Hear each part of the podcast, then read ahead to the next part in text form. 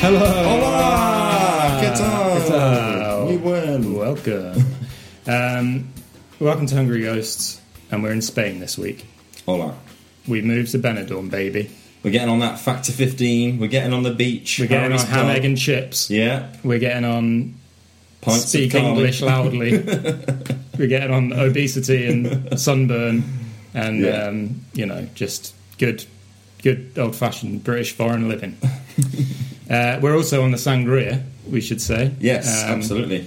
This Cheers. is cheers, salute, uh, salute. Um, we thought, well, you know, sangria is good fun, isn't it? You can't go to Um, Spain without having sangria. Absolutely. That's illegal Yeah, um, as a tourist. yeah, exactly. And we are, um, in fact, recording this on the day that Spain beat England in the Women's World Cup Yeah. final.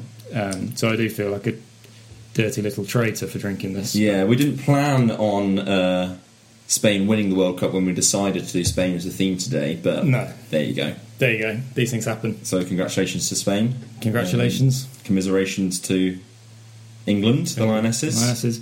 Great effort. Can't win them all. Can't know. Uh, anyway, yeah, Spain. So why Spain? Well, we've, um, well, I've just been to Spain. Mhm. Been to the Basque Country. I've been a couple of times this year. Went to Andalusia. Uh, me and Sasha went to Andalusia in last December, and then we were there for New Year. Um, and then, yeah, I just been on a work trip to the Basque Country, Biscay Mm. province. Not Bil- well, Bilbao is in Biscay, but flew straight into Bilbao. Got straight out of there. Yeah. exploring the countryside. Lovely, very nice. Yeah, um, top. You've top and tailed Spain in the last yeah, eight months. in in a mere eight months. yeah, well, very good. I, I've also previously been to the Basque Country, so we'll talk a little bit about uh, the Basque Country today. Um, I was there in 2021, walking the Camino del Norte from San Sebastian to, to Bilbao, which yeah, uh, is, is most of the Spanish Basque Country coast. Mhm. Um, and well, if you were to ask someone from the Basque Country, are they in Spain? Maybe they would uh, feel quite strongly negatively about Oh that. yeah, just a bit. Um, so Um, and you should, under no circumstances, as I discovered to my cost, describe pinchos as Basque tapas. they don't take kindly to that kind of thing. around there. absolutely not. Um, yeah, I said to my um, my guide, like, would you feel more in common with a Basque, a French Basque person? He was like, than with a Spanish, someone in Madrid. Where he was Yeah. like, absolutely, Yeah, hundred percent. totally. Yeah, Um, I actually saw a bit of the Camino del Norte as well. I didn't really walk any of it, but I got taken to this church where um, you may have even been there. Three massive rocks balanced on each other, like gravity defying type. Did was it was it west of Bilbao or east? um, east, I think. Hmm, yeah, well, we But probably. it's, it's south of Bilbao. It's inland, oh, so it's, uh, it's maybe not on the coastal one. I think there's maybe two. Yeah, we came. Maybe it's the next stage out of Bilbao that we didn't do. We came from the east and it goes west, but it might go south and then west or something Right. around the around the bay um, of the river. Maybe I don't know. There's this little chapel where, uh, well, it was like it was hexagonal, which is like Templar vibes and one thing. It's quite cool.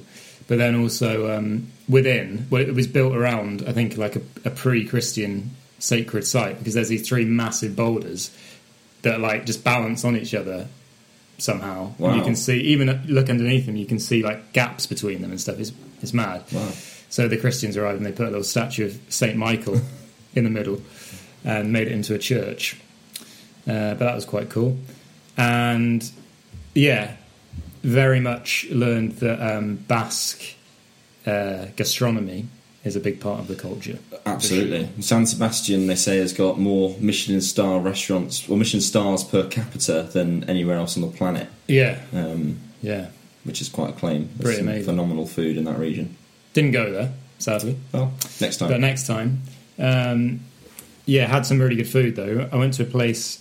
Um, there's a town on the coast called Lekeitio, and there's a restaurant there called Iganya, and uh, it's been like it's like a really old restaurant in the same family for I think three generations.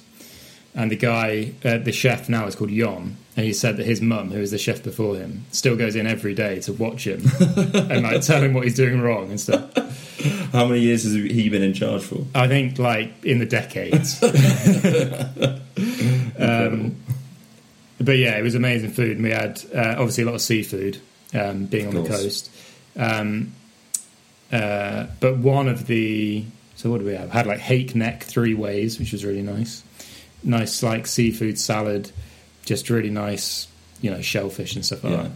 One of the weird things I ate, weirdest things I've ever eaten, probably certainly looking wise, was a.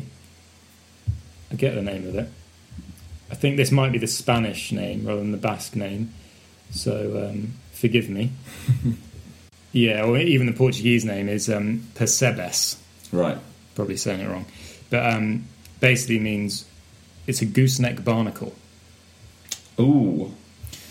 and so they grow obviously on rocks. And I mean, if you Google it, they're very odd-looking things. They look like they almost look like dogs, like the bottom of a dog's foot. you know, where it's got like uh, the pads on the bottom. Yeah. It looks like that. But they grow like just like that on the end of like a little stick thing. they grow out of the rocks like that. And um, you have to, and then the skin on the like, let's say, let's call it the shaft. Let's just not, let's not be around. Is really like leathery, and Ooh. you have to hold the dog's foot bit at the end and pull it apart. Pull the shaft from the, the shaft. from the foot. Yeah. And then, Which bit are you eating? but within the shaft, Right. there's a fleshy appendage. Okay. and that's what you eat. And it's like, um, you know, I mean, so they, they grow in places where um, it's just there's loads of waves bashing against Right. the rocks all the time. So it just tastes like salt water, as you can imagine, like lots of like you know, like an oyster or whatever. Mm.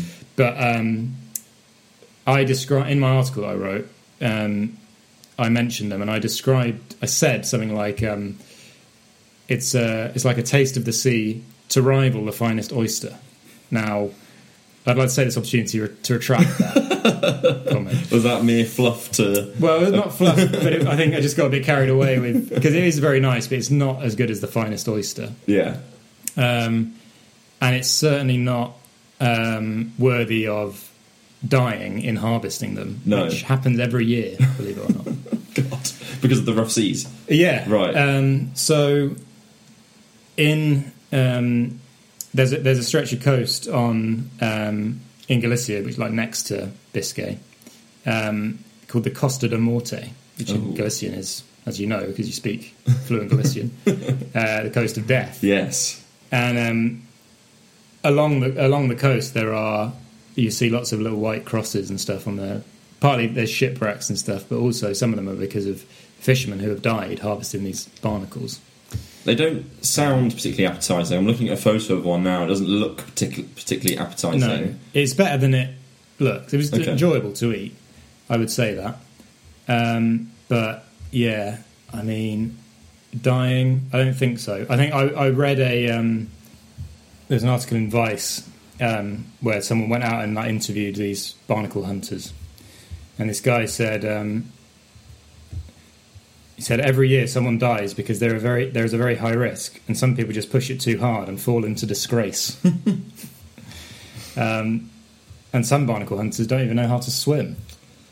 That Which seems, like, over, it seems like you're in the wrong It's not. Yeah. job, really. If you're going to get a job doing that, m- maybe go down to your local pool a couple of days a week just to, you know, get the basic People skills. nodding terms of the basics of swimming. Um, but even this, this article was in 2015, and um, at that time, even Christmas time, a kilo of them can cost 350 euros. Wow, that's Seems crazy. quite a lot. Was it expensive? Did you, was it expensive when you had it? Would Uh, I think it probably would have been. right? I couldn't on- tell it's you. It was comped. on- yeah, it's comped, but um, yeah, um, certainly had the vibe of expensiveness to Mm. it. Uh, yeah, but you know, very good. Always nice to try the uh, local cuisine. Something else, um, well, that got me to thinking about other foods which are, um, you know, people die in the pursuit of High risk. high risk cuisine. Yeah, I mean, we've talked about high ri- cuisine that's high risk when you eat it, but um, I think, I mean, obviously, historically, you know, humans, it would have been high, it was always high risk to try and get your food. well, yes, exactly. Um, but I think now, when we live in a world where you don't really need to be risking your life to get food, No. most of us anyway, lucky enough not to. So one of the um, one example is swift nests, which they harvest to make bird's nest soup. Um, and they call it in, in the Philippines. The word for it is boisadors. Um, the people who harvest them, and they say it's the most dangerous job in Asia. Oh wow! And there's a lot of lax health and safety standards in Asia. So. Yeah. Well, I think there's probably these guys aren't getting the you know protections they should be getting. Put it that way. Um, but uh, yeah, so they have to go in. They have to what find these these caves where the swifts build their nests, which are on the side of like cliffs. Get up into them. Um, often, I think again against like wave beaten rough, rough seas and stuff, and grab the swift's nests. Get out of there. Yeah. Is that for bird's nest soup typically? Yeah, bird's that- nest yeah, soup. Which I've heard is not fairly taste. Obviously, it's terrible for sustainability wise, but also doesn't really taste of anything. Yeah, it's a classic case of like, uh, I think the difficulty in harvesting it and stuff is pure. The whole reason why Yeah. it's expen- is obviously expensive, therefore a delicacy. Yeah. but they make up. They say it's like, oh, it's good for. It's very rejuvenating. Good for Yeah, it's some good vague for- kind of strength or It's potency. always, Probably it's always about male strength and libido, Yeah. isn't it? Everything that's like either disgusting Um, or dangerous is to to create or eat is good for Yeah, they have to come up with. It's like with the dog meat thing. Uh, That's because men are gullible enough to believe that, whereas women are probably a lot more sensible. Yeah, exactly. Yeah, this um, Time magazine article says edible birds' nests are coveted across the Chinese world for their supposedly medicinal and rejuvenating powers. Hmm. Sure. Largely made up of the saliva of the swiftlet. Swiftlet. I don't want to eat anyone else's saliva, uh, saliva let alone a Even a little small bird. bird. Yeah. Um, yeah, so they, uh, as night falls, they go in these swarms, get into a little holes on the side of a cliff. And then a fella has to go up there. He's got a mirror on a long stick, He's looking at where they are. And then, yeah, goes and gets them. goes and gets them. Wooden ladders, bamboo ladders, and platforms. Sounds mental. Yeah. Not a job for me, thanks. um, today, nowadays, a lot of them are farmed, but then um, contaminated with nitrate. It just sounds like an absolute nightmare. but anyway, uh, another one is um, the Guga hunt in Scotland. Have you heard of that? No, I haven't. So every well, normally every year, um, a group of men from uh, the Isle of Lewis Mm. um, board a boat uh, to go to an island called Sula Sula Sgeir, something like that. Don't know how to pronounce it, but um, they stay there for two. It's an uninhabited island, really, really dangerous, and there's a massive um, colony of gannets that live on the island, and they stay there for a fortnight in like these old like cell, like stone, like I guess monk cells or something, and they try and they catch them, and then they um, bring them back to Lewis, and they have like a um, some kind of you know Guga feast. They call them Gugas, um, but uh, I think they haven't done it recently because of bird flu. Uh, But um, it's like hunting gannets is illegal um, Right. normally, but they're allowed to do it on uh, cultural grounds. on cultural grounds. Right. Um, but yeah, weird. But I think again, especially back in the day, loads of people have died doing that, um, which seems probably not worth it. To be honest, No, I don't think anything is worth dying for, really, particularly not food when it's readily available. in yeah. other ways, means. Oh well, takes all sorts, I suppose. The um, the other thing that the town of Lekeitio is famous for is a festival, which is coming up soon. Actually, in as we record this, it's in September. It's called um, the Day of the Geese. When um, they take a goose to the harbour and they hang it on, I think presumably some kind of uh, of a bridge, yeah, suspended on a rope above the town harbour, and the goose is greased, and then young men have to jump and try and grab it and decapitate the goose. Oh, I assume it's not alive at this point. Not anymore. Yeah. It used to be, I think. God. And then um, animal rights groups got involved. Classic. PC got mad. um, yeah, uh, and um, I think yeah, the winner gets to keep the goose. Oh, that's I good. guess eat the goose. Very nice. Um, but uh, it's part of. I was not aware, but there is a a great tradition of this sport known as goose pulling. but in most places now, um, so it was once practiced in. It was a blood sport practiced in parts of the Netherlands, Belgium, England, and North America in the 17th to 19th centuries. I discovered that um, yeah, most places now they use an artificial goose Yes. prohibited. So I think they started off using a dead goose, which is what they use now in Lekeitio. That was prohibited in 2019 in the Netherlands. You have to use an artificial goose now. Health and safety gone mad. Yeah, I know.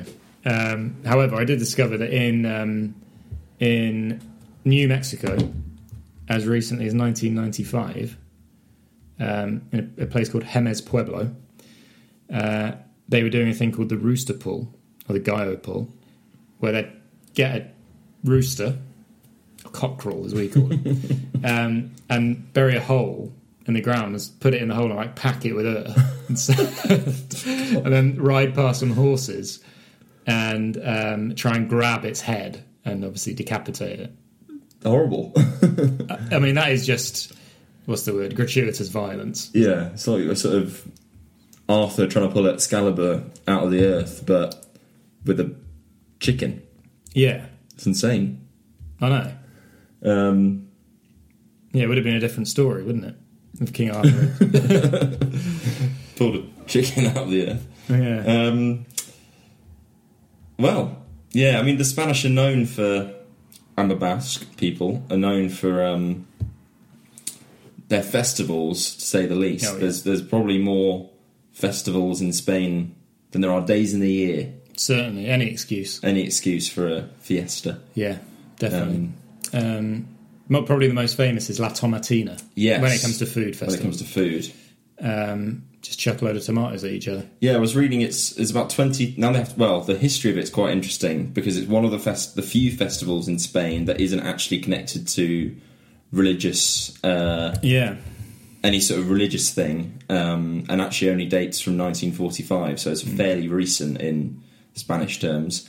Um, Apparently, Franco tried to ban it on those grounds. Yes, exactly. Franco said it's not religious enough because Yeah. he was in bed with the Catholic Church, Yeah. um, which is always something to remember as well. That he was, they were very much on his Oh, yeah. side, and he was not a good dude.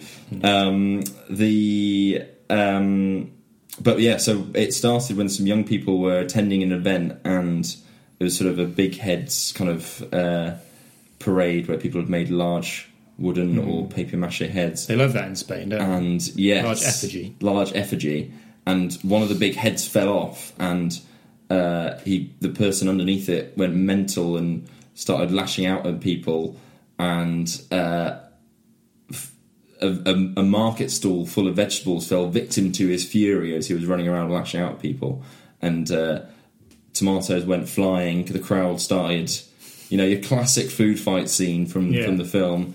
Crowd started, you know, throwing tomatoes around willy nilly um, until the, local police kind of broke things up. But then people kind of took that forward and, and formalised it, kind of every year, building it bigger and bigger. Um, you know, from kind of a funny, almost homage the following year when just some young people threw some tomatoes around to remember it. It's now a huge event um, that they ticket to kind of prevent large numbers of people coming. So it's only limited now to Right. 20,000 people a year. Um, and they throw uh, over 100 tons of tomatoes at each other um, during the the events of the 145 tons it was uh, in 2015 um, that people just throw at each other for fun. Um, Apparently, um, the it has a kind of uh, civic benefit Mm. in the form of um, the citric acid in the tomatoes cleans all the surfaces of the buildings. yes.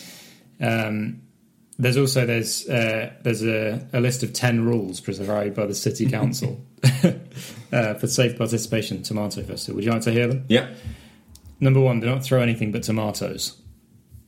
Do not tear clothes. Squash tomatoes before throwing them to avoid hurting others. I bet that rule goes out the window Yeah, about, hundred percent. about 12, 15. um, keep a safe distance from trucks. It's always good advice. Fair enough. Stop throwing tomatoes after the second starter pistol shot. Follow the directions of security staff. Pull the other one. Only throw tomatoes at targets you can see to avoid hurting others. Do not throw tomatoes directly at buildings. Have a great fun time. Love it. Great Yeah. stuff. It's all just good, clean fun. In, yeah, uh, it really is, isn't it? and it's in uh, Buñol in uh, the Valencian Yeah. region. Yeah. Um, Another good, um, on a similar note, Mm. is the Haro Wine Festival. yes, uh, in, it was in the Rioja region. Uh, and yeah, similarly, just hoss a load of wine at each other. Um, yeah. It's got a. So this one does have a, a religious focus. I think it's related to St. Peter, maybe. Yeah, St. Peter's Day. right. It's on St. Peter's Day, which is June the 29th every year Yeah, in the Riojan town of Haro. yeah. The day goes like goes thusly: Mm. seven a.m. Townsfolk dressed in white carry wine to the cliffs of Bilibio, um, either on foot or in trailers or vehicles. Eight thirty or nine a.m. Um, the city mayor leads a procession on horseback to the chapel of San Felices de, de Bilibio, um, followed by a procession of people carrying jugs, bottles, and other containers filled with red wine. The mayor then places a banner at the top of the rocks. A mass is celebrated. A rocket is fired, officially starting the wine battle. Um, and then by 10:30 a.m., the wine has run out. Some 20,000 litres of wine. God. Um, and then people just go home and have lunch. Yeah. People use all sorts. Obviously, you got your standard wine glass, but people are throwing bottles, not in glass, but tipping bottles over each other, chucking buckets full of wine, jugs. The best one is people would bring their water pistols full of wine, which I really appreciate. Bringing Yeah. a super soaker Yeah, of wine That's what I'd be um, to a wine fight is a strong move. Yeah. Um, supposedly, like I mean, in a kind of uh, on the on the along the lines of what we were talking about in the uh, nationalism episode, it started as a territorial dispute. Mm. Apparently, um, between Haro and the neighbouring village Miranda de Ebro. De Ebro. Um, in 1237, a judge ordered that re- all residents of Haro should mark their territories with purple banners on St. Peter's Day. Um, in doing so, they made the procession, which they still do today, to the cliffs. Um, they don't really know how from there it evolved into wine hurling. Presumably, they're using wine to dye their banners, Yeah. and then they started chucking it Or maybe someone didn't have enough purple clothes, so Yeah. put wine on his white clothes or Yeah. something, and then it just descended into madness. Yeah, Um, one of the more messy food festivals, and obviously, I mean, getting chucked with wine or tomatoes is going to be pretty difficult to clean up. But this one sounds horrendous, which is um, in the town of uh, Els. Uh, I'm going to butcher this pronunciation. Amphoranats. Um, which that is, sounds about right. yeah, no, sorry, that's the Festival of Els Enfarinats, um, which is in the town of Ibi in Alicante.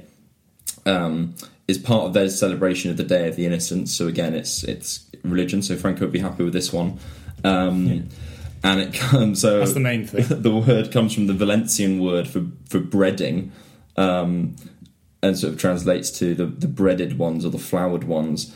And how it works is um, so at the start of the day, four ma- fourteen sorry married men from the town will be uh, will come to the town hall and will be made unofficial kind of mayor and mayor's deputies for the day, um, and they have to then make a series of nonsense kind of rules um, that people have to you know obey basically for the day.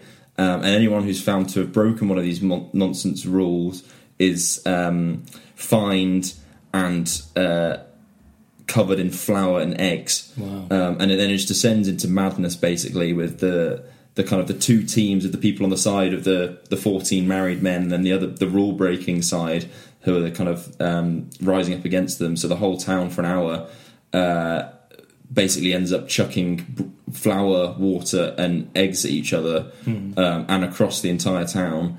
Um, breading everyone basically. The money that is raised from the fines goes to charity so that's good. But having looked at some of the photos of all this kind of wet flour literally covering people towns found the town the fountains the buildings i'm sure a lot of the money that's raised goes on the cleanup because it just looks extremely sticky It's not and like disgusting tomatoes. You don't get no cleaning benefit. It's not. It's not easy. It's not as Flour easy to clean flowery hands or a flowery town square as it is uh, to just wash off some tomatoes. When you look at the photos of it as well, it just looks like something out of like a world war. It's just uh, It's very Horrendous. medieval, isn't it? Like Hmm.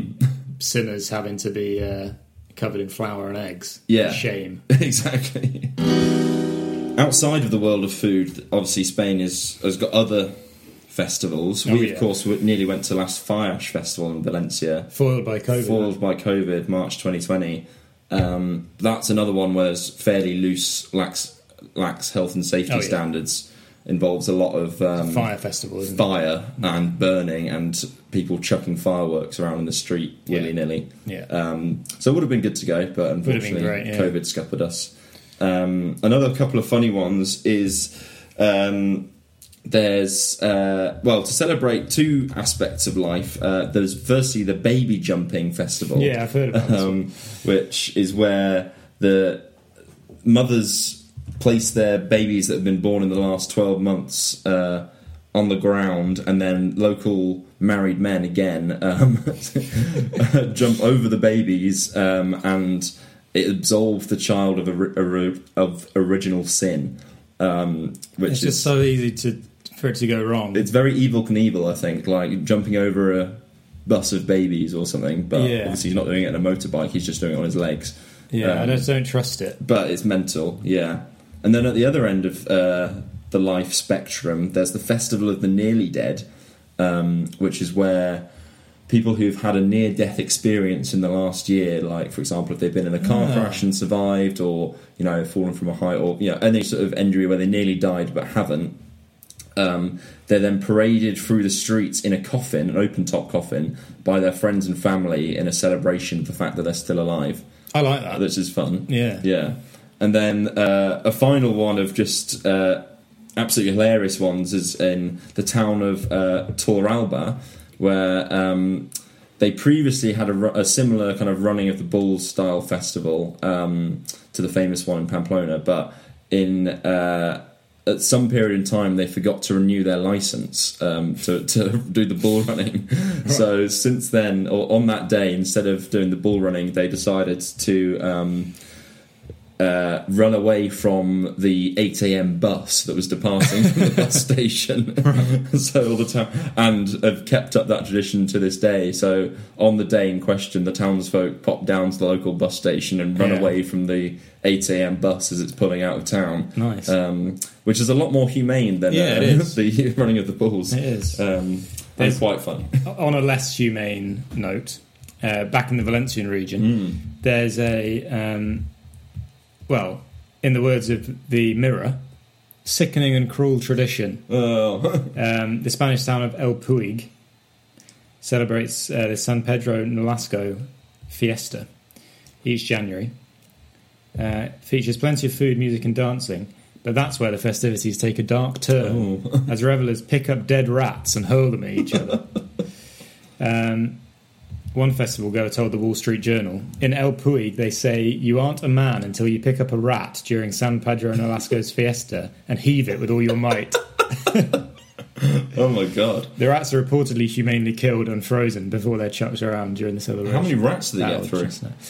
Um, not sure. Can't seem to find that. But if the um, you know the wine fest, tomato fest, anything to go by, I'm probably talking thousands of tons Thousands of of dead tons rats. of rats, and it must be a, a real clean-up job as well. That's a similar one to the Yeah, flour and horrible cleanup. eggs one because is no matter how good you are, you're going to miss some dead rats, and then they're going to be rotting in the street. yeah, exactly. That sounds absolutely disgusting. There are rules though. If you um, if you're hit by a dead rat, you must pick it up and throw it back at your attacker. Okay, that's Uh, fair enough. But what if? Uh, so at the end of the day, though, is everyone just holding a rat that they then take home with them? Is that the disposal? Is that how they're disposed of, or they just leave them to drop them on the floor? I imagine they're dropped on the floor. Yeah. It says it started when um, it dates back centuries, and cucanas, which are similar to pinatas, filled with nuts and fruits, were hung around the town as part of celebrations, which attracted rats, which then nibbled on the food, um, and then you know the rats were killed. Um, and one year, people decided to pick them up and throw them at each other. Oh. Apparently, it was officially banned in 2012, but the locals are not prepared to give up their age-old tradition. No. and have refused to stop the battles. good. Good for them. Yeah, um, bit of a weird one. Something, um, something else, a tradition which I didn't directly experience, but heard tell of in Basque Country, um, is a they have a thing called a txoko, which is a um, traditional closed gastronomical society, like a dining society, where men, strictly only men, come together to cook, experiment with new ways of cooking, and socialise. Over a thousand of them supposedly exist, um, and uh, they became they made they date back to the 19th century, but they made they became particularly po- popular during our old friend Franco um, during his reign because um, so one of the rules, apart from the fact no girls allowed, Yeah. another one of the rules is um, they're not allowed to discuss politics at Ah. the table, and uh, that obviously sat well with Franco. Yeah. didn't want people discussing. Especially Basque people who he suppressed. Well, yeah, exactly. Um, so they became one of the few places where the state allowed Basque language to be spoken and Basque songs to be sung. Um, so there you go. Interesting. Yeah.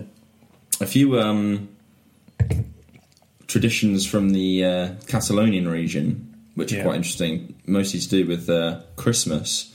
Um, these guys have got quite a fascinating tradition based around poo. Ah. Friend of the show. They have two distinct poo traditions at Christmas. So one is um, to do in the nativity. It's um, uh, Caganer, um, and it's part of their nativity. So obviously, I'm sure most people are familiar with the traditional nativity scene. You got Jesus in a major manger, Three Mary. Joseph, three wise men, donkey, blah Blah, blah blah, blah.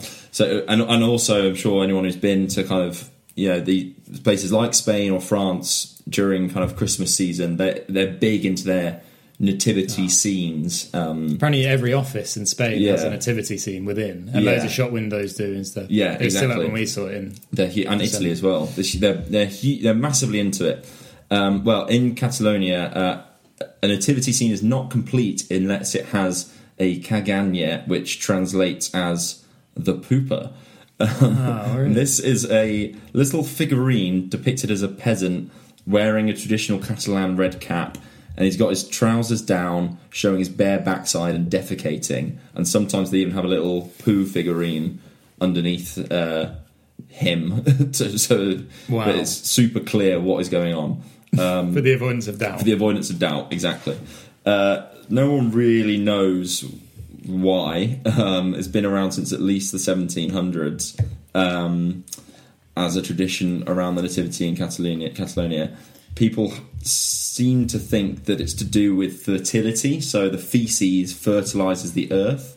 Um, so that's what the kind of the best guess is. But some people also think it's a it's a way of kind of um, giving two fingers up to you know the figures of the time, particularly in modern uh, times. People have done kind of celebrity images on the Caganer um, authority figures. So there were loads of Trump ones in you know when he was in charge in the states and Yeah. stuff. So a bit of a kind of piss take figure.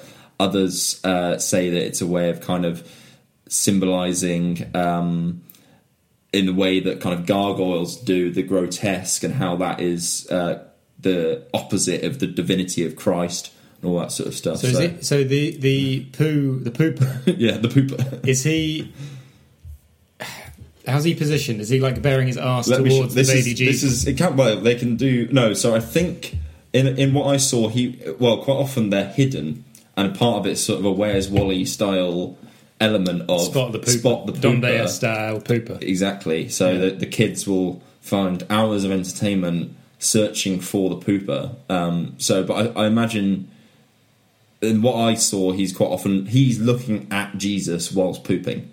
So the poo, the arse is Oh, away, A direct eye the contact. face is towards. but yeah, it depend. You know, it might. That's only the ones I saw. This is this is an example of what they uh, look like. Obviously, not great for the listeners Yeah, at home. yeah. But it's just a, a He's little a little definitely man, little pooping, isn't gnome he? style man having a having a Shit. Christmas dump. laying a Yule log. Yule log, exactly. Funny you should say Yule log because the Uh. other tradition is the uh, Tio de Nadal, also from our friends in Catalonia. Um, so they have a Christmas log, um, who is it was a, a tree log um, for the avoidance of doubt. So, but what they do is they bring this log home. Um, uh, and on from the feast of the Immaculate Conception, which is December the eighth, they give the log, who's called a tio, um, they give the tio a bite to eat every night. So they're feeding him uh, little snacks in the same way that we might feed the reindeer in Yeah, kind yeah. of British culture. Yeah. Um, and then they take good care of the, the log, basically keeping him warm. So they wrap him up in blankets, give him the f- the f- the, f- the food, um, in the hope that he will defecate presents on Christmas Day. and so, on uh, on Christmas Day itself, they put the to, um, you know, usually in the fireplace. Kind of traditionally, obviously now not many homes have fireplaces, so it might be kind of around the you know another area of the house, but a central location. And they order it to defecate. Um, and they sing this song, which I'm not going to sing in Catalan. I'm going to, I'll read in English, um, but it goes, uh, "Shit, Tio, hazelnuts and nougats. Do not shit herrings; they are too salty. Shit nougats, they taste better. Shit, Tio, almonds and nougats. And if you don't want to shit, I will hit you with a stick. Shit, Tio." Wow. At which Right. point, so the kids, have, they fed him for you know just under twenty days. They're singing this nice song for him. Uh, they they fed him. They've kept him warm. They then go off um, after giving him his orders to um, usually traditionally it would be good to go and pray. Um, in the kitchen or something for before the meal, but they wouldn't. Now they just go and whatever, get out of the room basically. Yeah. At which point the parents then put um, different candies under where the the Tio has been, um, and that's essentially what he's been ordered to ship. So he, he delivers these sweets, these new nougats, etc., uh, for the kids, um, and yeah, that's how kids get their chocolate on Christmas Day. Any bigger presents are kind of they come by the three wise men, but the smaller kind of sweet treats are, Shitted delivered- out. are shitted out by a log. Wow. One other thing I came across in um, the Basque country, which I have heard of before, not sure if I've tried it or not, but um, is a, I suppose you'd call it a, a cocktail, a drink at least, uh, called a calimocho, which is quite simply half red wine and half Coca Cola. Which sounds mental to the English palate, but I actually think probably quite nice. Well, should we try it? Let's give it a We've go. got one here. Very good. Actually, It's really good. That's great. Really good. Um, wow. It was so I went to the, this little town called Algorta uh, near Bilbao, where supposedly it was invented when um, there was a festival and they were worried they were going to run out of wine, Ah. and so they um, they whacked some Coca Cola in it and you know made it last a bit longer. Yeah.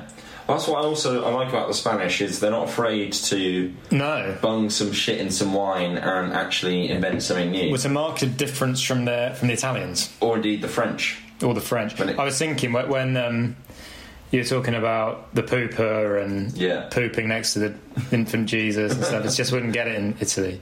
I, I went to, on that church I was talking about where they had the the rocks and the well, there was one of loads of places where they were they like brought together like pagan and Christian things like pre-Christian stuff still quite uh, strong in, in Basque country and the mythology and stuff. It also in that church on the wall was a statue um, of Mary Magdalene pregnant with Oh. Jesus' child. Oh wow. And that was in a Catholic church. Obviously, that's very much apocryphal. That's Da Vinci Code shit. Yeah. Yeah. Um, And I think you would not get that in Italy, for example, or France, probably. No. Long way from Rome, I guess. Yeah. But they were big into, uh, obviously, the Inquisition. Yeah. They were very anti heretical Maybe they feel a bit uh, bad about that. things. Maybe they just didn't get there I think the Basque country. I think that was. It's more the Basque thing rather than the Spanish thing. Yeah. Um, They're a bit. Um, what would you say? Like They do things idiosyncratic. Yeah. Yeah. Um, oh, in another church, actually, obviously, the churches figure quite prominently still over there. Went to another one, um, and this guy showed us around, and he was like saying stuff in Basque, and then my guide was translating. He was going these impassioned speeches about what you know. I didn't know what he was saying, and he would pause to wait for the guy to translate. And every time he finished, he would kind of like puff out his cheeks as if to say, like, "How am I going to explain that in English?" And he basically every single time he was saying like, um, oh, "We Basques, you know, we have our own language, we have our own way of seeing the world. We go everywhere, we see it through a different lens." And it's like you basically described every ethnic group in the world who has their own language. And Yeah, Um, true. But I mean, the, Ba- the Basque Country is a magical place. Oh, it is, for sure. And um, they're super into, you know, being Basque over there. Mm. We saw a lot of um, Spanish flags with huge crosses in it. In uh, even in San Sebastian, like, and, and lots of graffiti that was anti-Spanish. Yeah. My favourite was a poster.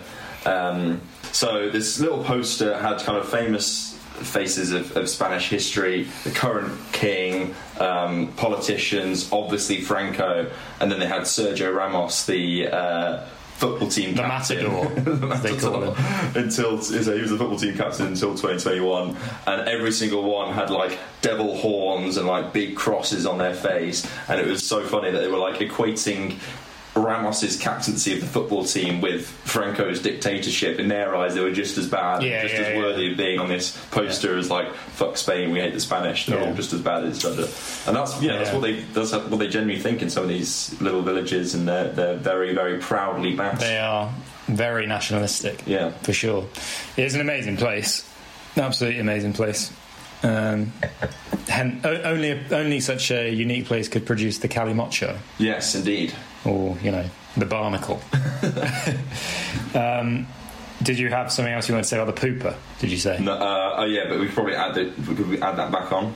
Yeah, we can. It was only just about his name. Yeah, Um, the the Tio log has caused some controversy in the um, Catalan uh, purists um, are getting annoyed that people are calling it cagatio, which basically means shitting tio or poo log, and they're saying that uh, this phrase does not make sense in the Catalan language. It's grammatically incorrect in Catalan, Right. and therefore it should be uh, the name should not be used. And it's it's Right. uh, it's ruining the ancient tradition of the shitting log, even though it's basically just a short form of the uh, the fact that he does Yeah. shit. yeah. Well, yeah. Let's not lose sight of the main issue, here, which is there's a shitting log There's a shitting log, but you can't refer to him as a shitting, a shitting log. man It's grammatically incorrect in the nativity. in the Catalan language. Is the, do we know much about the backstory of the the guy who is shitting in the nativity scene? Yes, Is he? Who is this guy? he's a peasant. Just some gu- random peasant guy. So, um, yeah, he's just a peasant, a simple Catalan Catalonian man. Um, Just a cheeky guy. yeah, no one really. There's a lot of mystique about it, and no one really knows where it comes from. But he's Great. essentially just a a pooing local guy. It's also, you know, asked the question: Why was there a man from the east coast of Spain in uh, Bethlehem Yeah, in Yeah, zero does. AD? it really Uh, does. he must have been a very confused man. But I know he's wearing 17th century Catalan dress. I guess he was lost, confused, and decided to just shit. Got on a, got on a, he was just enjoying a nice poo behind the stables. Probably thought it was a nice quiet area, and then oh, he's, Oh, he's a man and a woman rock up with a donkey. Oh, yeah, okay, the Lord fine. our Saviour's being born. Fine, I can keep it. Keep you know, as long as they keep quiet, he keeps carrying on. And then you've got host of angels, wise men.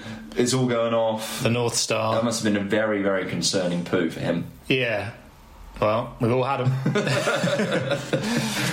um, on the obviously I mainly talked about Basque Country. When I went to Andalusia in um, the end of last year, early this year, um, had a one of the local delicacies that we had in Seville is a thing called uh, the Yemas of San Leandro. San Leandro being a convent, um, and ever since the 16th century, the nuns who lived there, so it's a cloistered community, so they're not even allowed, you're not even allowed to set eyes on them. So they don't have many ways of making money. One of the ways they had to make money is they make sweets. It's quite a common thing in Spain. They call them dulces. Um, uh, dulce de something like sacred sweets, and um, they just make them from egg yolks and sugar. Uh, but because it's a cloistered order, you have to go up to this. Um, it's like a revolving door. Ring a bell, and then a little voice from behind it says like, "Hola," and then you have to make your order.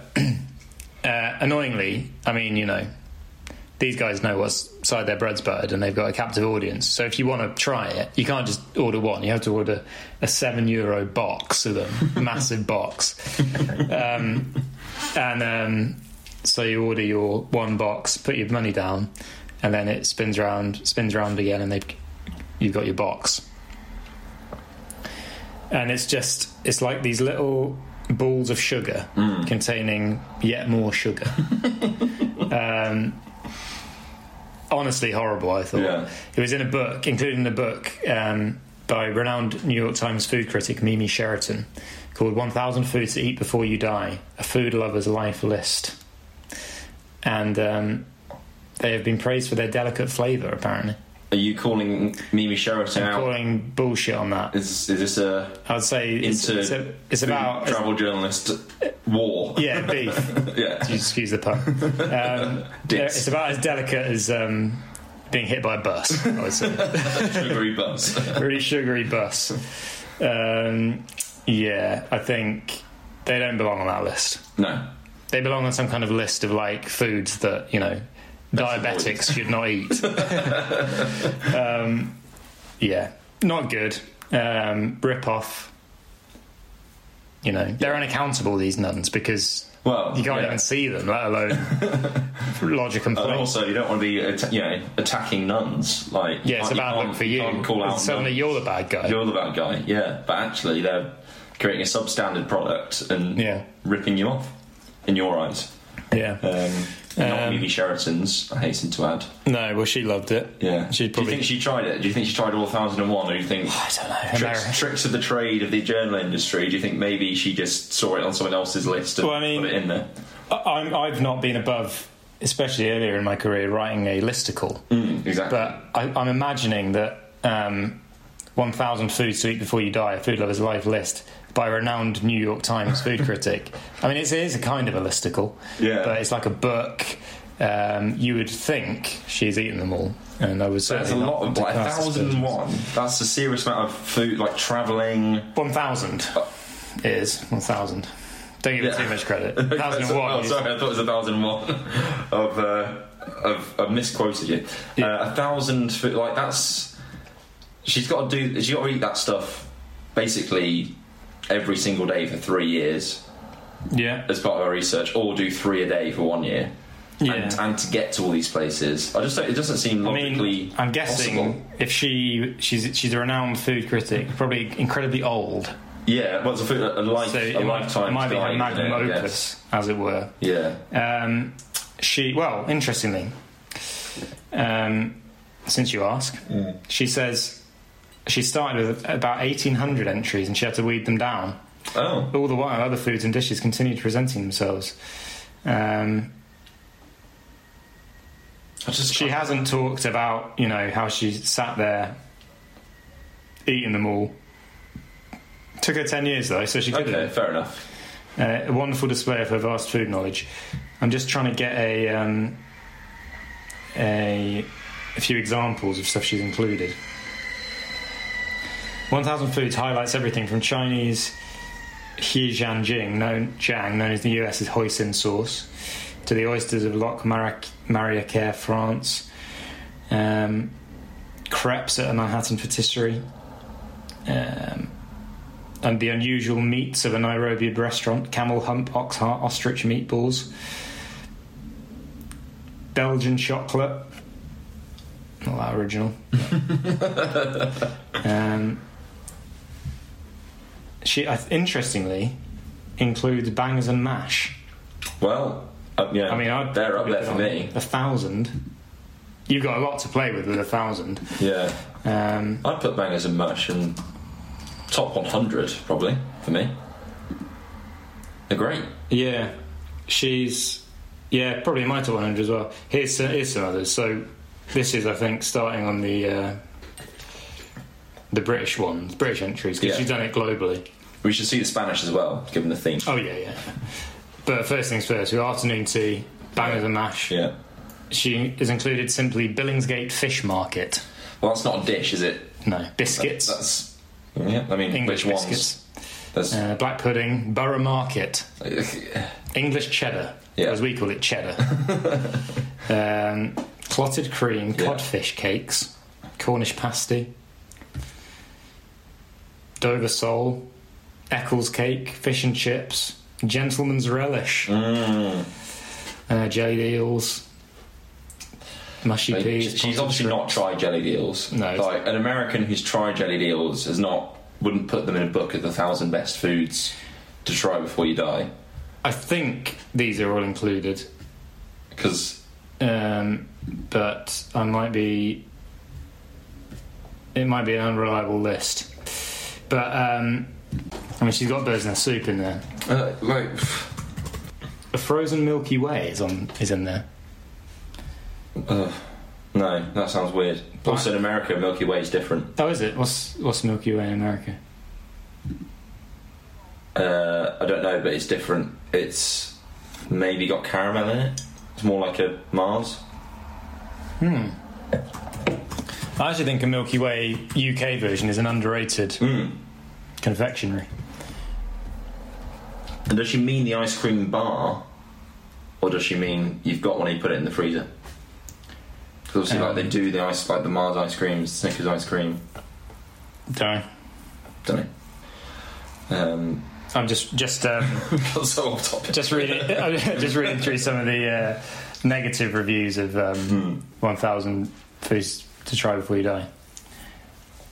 This is from Angela Hessen. I don't need to pay money to be told to eat an avocado. Uh, Diana says, foie gras. I was expecting something classy and cultured. Instead, I got backwards and barbaric. What a disappointment. We got we got animal rights. Advocates. alright, so that's best. Yeah. Um, to be fair, though, there aren't many one-star reviews. It's, good, it's, good, it's been well received by Mimi. Most people probably haven't tried the sugary thing you tried. Yeah, I mean Americans, you know. uh, someone said it's sort of like a book on ethnic cliches, except it's to do with food. I mean, yeah, That's kind of the point of it. kind of the point, I guess. Anyway, uh, yeah, we are off topic, but you know that's okay. Mimi Sheraton, I've just realised, having googled her, uh, she died this year. Oh, R.I.P. That means she can't sue us now. She can't sue us now, which is great. Um, you've won the beef war. Um, she died on the 6th of April, aged 97. That's Wow. a great innings. If that's not an advertisement for um, Eat gluttony, then I don't know what is. well, R.I.P. Mimi, and um, unless you got anything else you want to add, no? probably wrap it up there. Yeah.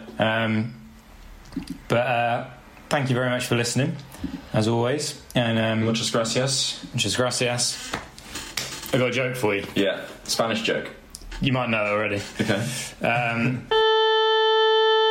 we'll cut that bit out. Yeah. Um, please, uh, yeah, like and follow. Give us a review. Tell your friends, Tell your friends and family. family, and uh, we'll see you next time.